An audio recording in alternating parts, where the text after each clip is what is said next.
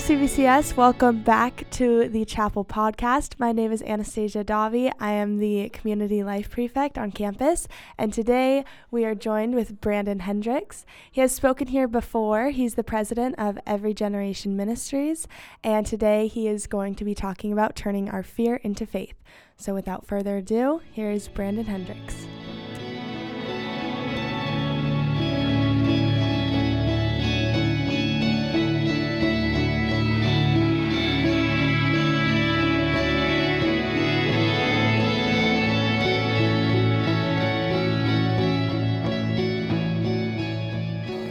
Hello, hello. How are we doing? Yeah? Fantastic. Glad to hear it. It's good to be here with you uh, and um, be able to share the Word of God with you. Um, I want to talk today about fear. Uh, raise your hand if you've ever been afraid of anything ever. Okay, good. Some of you apparently are afraid of telling the truth because your hand's not up uh, and you're a liar. Uh, we're all afraid. It's just, it's just reality. Some fears we grow out of, some fears we have to conquer, but uh, we have fear, and fear is actually a good thing if we didn't have any fear, uh, we would get ourselves into situations where we were getting hurt or killed constantly. Fear keeps us from doing stupid things. But sometimes uh, fear is something that just has to be overcome, it has to be pushed through. And, uh, and that's what I want to talk about today. Uh, raise your hand if you're afraid of spiders. All right, a lot of you. Raise your hand if you're afraid of Snakes. Raise your hand if you're afraid of heights. Raise your hand if you're afraid of the dark. okay. Raise your hand if you're afraid of clowns. okay. Good reason for all of those fears. I have a son who is afraid of the dark. And in his perfect world, uh, we would leave all the lights on in his room at night when he sleeps and probably bring in extra lights just for the closet and other things that don't get the main light. Uh, but leaving him in that fear would not help him leaving him uh, and just going, Oh, you're afraid of it? Okay, well, then we'll turn on all the lights. We'll give you a flashlight. We'll do all these things. It wouldn't help him actually overcome the, those fears. So, incrementally, we've been reducing the, the light in his room. And sometimes I will even just grab his hands and we'll sit in his room and we'll turn off all the lights and it'll be completely dark and I'll sit there with him. But I, I don't scare him. I don't, you know, hire someone to jump out of the closet with a knife. Uh, we just sit there. But he knows we're together, he knows he's safe, and it gives him a way to work through that fear and, and begin to conquer that fear. Uh, when I was young, my father had a completely different tactic when it came to that. Uh, I was also, I, I, was pretty fearful as a child. I always thought there was something in the closet, something under the bed. And so his tactic was to be that something. Yeah, not great. I love my dad. I, I have not disowned him uh, for these, uh, these tactics, but he would, he would hide in my closet. I would come in uh, for bed and I would turn off the lights and he would start rattling things. I'm like, there's something in my closet. And then he would jump out and scream, and I would scream, and then I would start crying, and then I would pull my head under the covers and be like, I have the worst dad in the world. And, uh, and he would do that all over. He would hide under my bed, he'd hide behind doors, and he would jump out and grab me. And my reaction to that as a small child was to fall down on the ground, crying, sobbing, shaking, fetal position, and I was like, I don't want to be this person. I don't want to be someone who is scared of every like corner of my house because my dad might jump out and scare me. And I don't want you to think he was a horrible dad. He's actually a great dad. That was just, I don't know if he was doing that for me or if it was his own sick amusement, but that was his tactic for me. And, uh, and I was like, I'm gonna, I'm gonna get the better of him. I'm going to grow myself to the point where he can't do that to me anymore. And so I would get up uh, in the middle of the night and I would turn off my nightlight. And I was terrified. And I would go over to the, the closet and I would picture things jumping out at me, monsters. I would conjure monsters in my own mind. And then I would just punch them. Oh, oh, oh get back monster i'm stronger than you and and i would get under my bed and i would punch the monsters under my bed they weren't there they were in my mind but nevertheless i started building a different response and i would scare myself on purpose which is very hard to do by the way uh, it's like tickling yourself. It's almost impossible because you know it's coming. But I would convince myself there's something coming and I would, oh, punch it. And I built this response that now when I'm scared, instead of falling on the ground and crying, which was my natural response, I would, I would actually attack the thing. Until one day, my dad was hiding behind a door. And I walked into the room and he jumped out, and I turned around and went, boom! And I clocked him. I was much shorter than he was, so I didn't catch him in the jaw and knock him out or anything, but right in the middle of the sternum. I punched him. And he was like,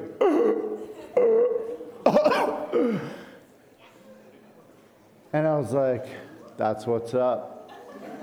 I don't think I said that, but I probably was just so shocked myself that I didn't say anything. But it was the very last time he ever jumped out and scared me because like okay that is not a fun game anymore for me at all. I wish he kept doing it because i would have loved an excuse to punch the monster. Uh, but he didn't do it anymore. He didn't scare me anymore because he saw that i had grown a new response. There's a guy in the bible his name's gideon and uh, you may be familiar with gideon.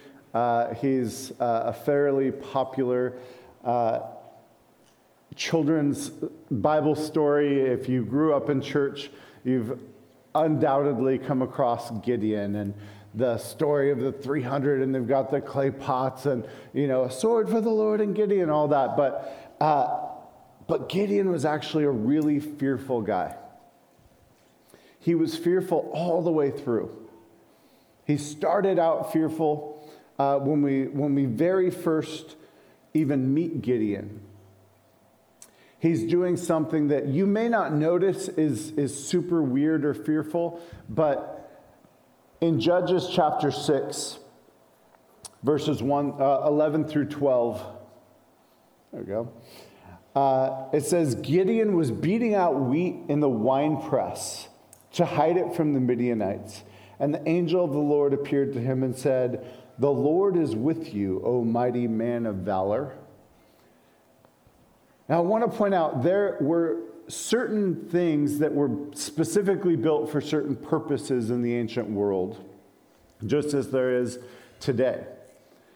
If, if you were to go to a wine press, you would find a place that was uh, probably indoors, uh, probably had. Um, you know, a place for stomping the grapes and a place for the, the, the grape juice to flow into another thing or maybe a basin. Uh, what you wouldn't find is a place that would be good for beating the chaff off of wheat because that required wind. That required uh, the ability to, to keep beating it and lifting it so the wind could blow the chaff away. And to do it inside of a wine press would make no sense at all unless you were hiding there like a scared little boy, which is what he was doing. He was afraid the Midianites would see him making some, some wheat and come and take it from him. So he was hiding in a wine press to do it.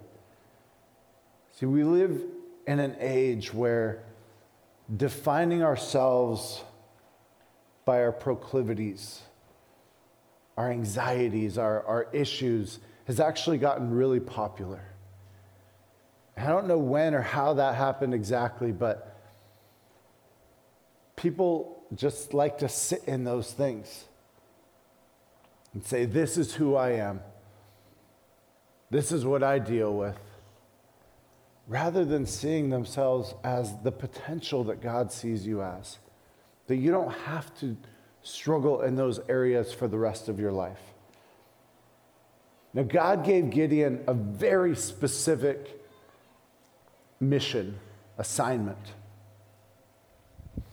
He said to Gideon that he wanted him to uh, to rip down the altar, rip down the, uh, the idol that his, that his father had put up.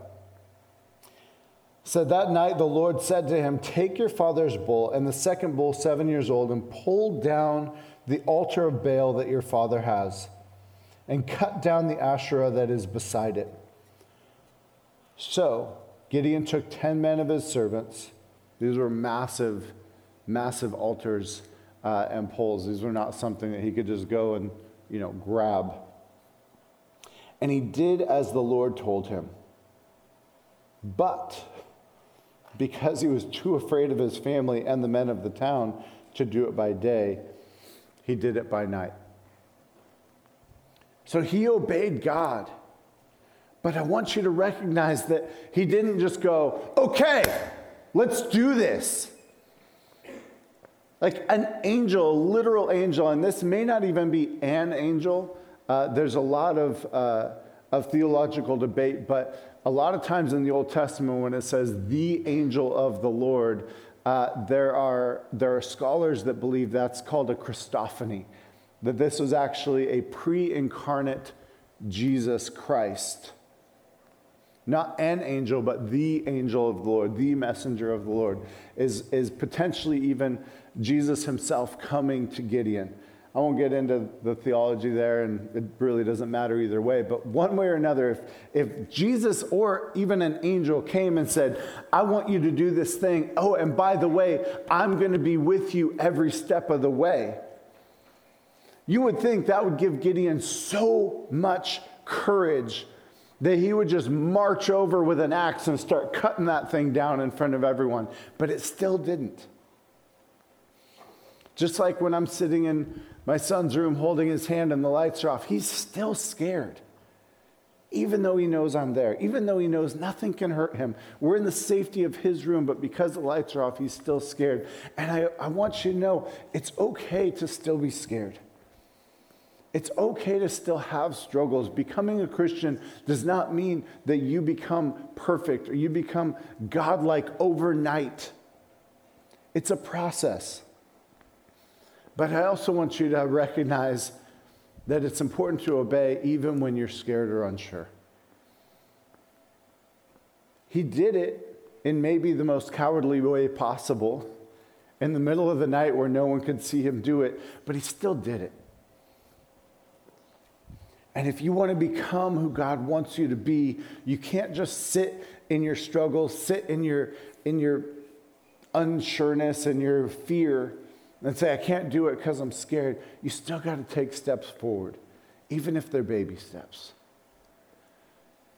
And that's what he did. He went and he, and he tore it down, but he did it in the middle of the night. And if you have to take baby steps towards obedience, that's okay you're still moving in the right direction.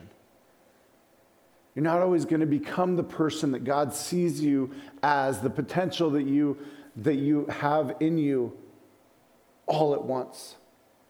But it is going to take obedience a little bit at a time. So he obeys. And then God tells him something else, and he obeys again, even though he's probably scared still.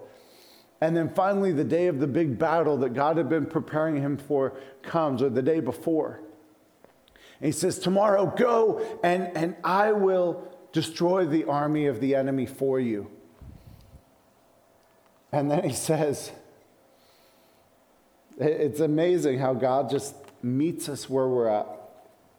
Judges 7 9 through 11 says, That same night the Lord said to him, Arise, go against the camp, for I have given it into your hand.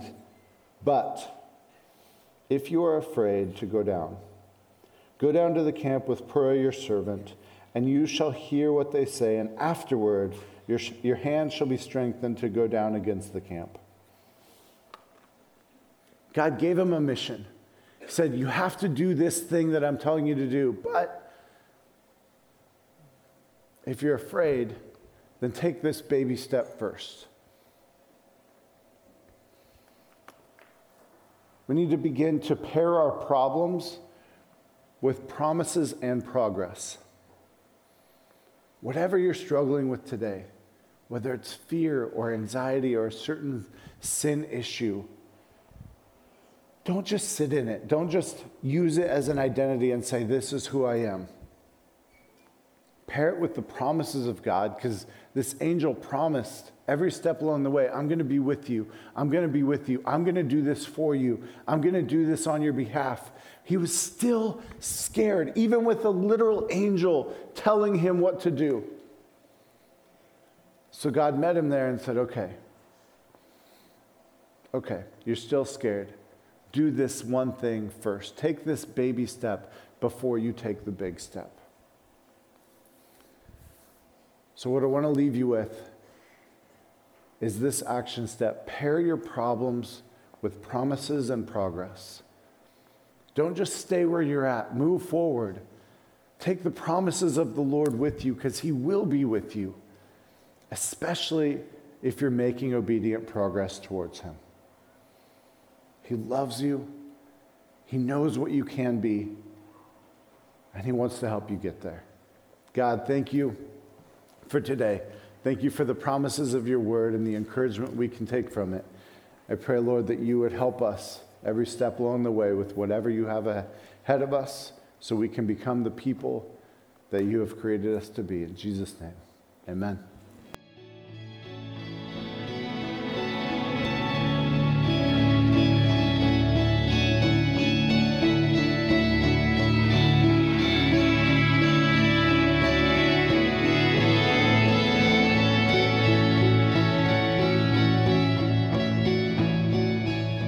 That was such a wonderful, beautiful message. Thank you for sharing the word of God with us. I'm now joined with Brandon Hendricks here in the podcast studio for a short interview.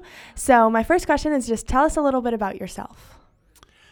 I am married. I have uh, four kids. Um, my firstborn son uh, died a few years ago. I have three kids still at home and I am the president of Every Generation Ministries, which is an incredible organization that helps churches around the world uh, do really effective transformational ministry with children and youth.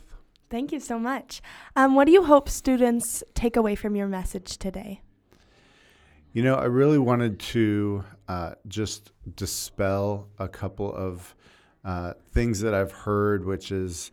Um, centered around the idea that their particular issues that, that they're dealing with are going to be um, are, are going to be their identity that mm-hmm. that they have to just live with those things forever and uh, and there's a real fear I think built up in people that uh, that if they if they try to conquer their their issues, their fears, their anxieties, their whatever, they're just going to get beat back down to who they are and who they always will be rather than realizing that God sees us as who we can be, mm-hmm. not as who we currently are.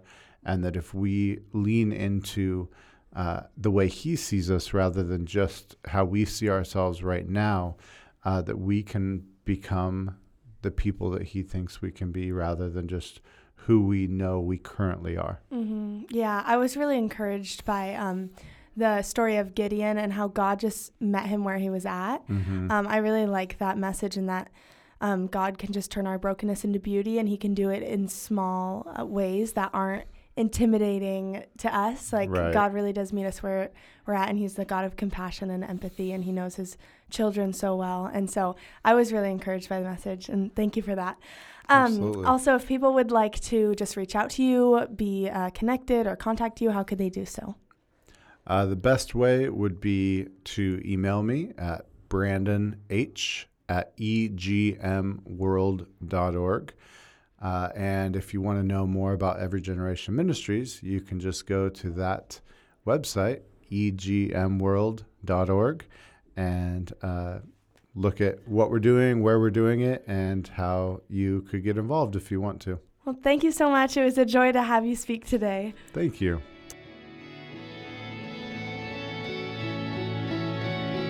This episode has been a production of the Capistrano Valley Christian Schools Podcast Network. Capistrano Valley Christian Schools is a Christian JK through 12 school in San Juan Capistrano, California. Be sure to check out, subscribe to, and leave a review of this show and the other shows on our network on your podcast player of choice. Doing so supports the school community in a multitude of ways. For more information about the CVCS Podcast Network or any of our other shows, check out cvcs.org or email podcasts at cvcs.org. On behalf of the whole network, this is Mr. Jasper saying thank you again for listening and stay tuned for more.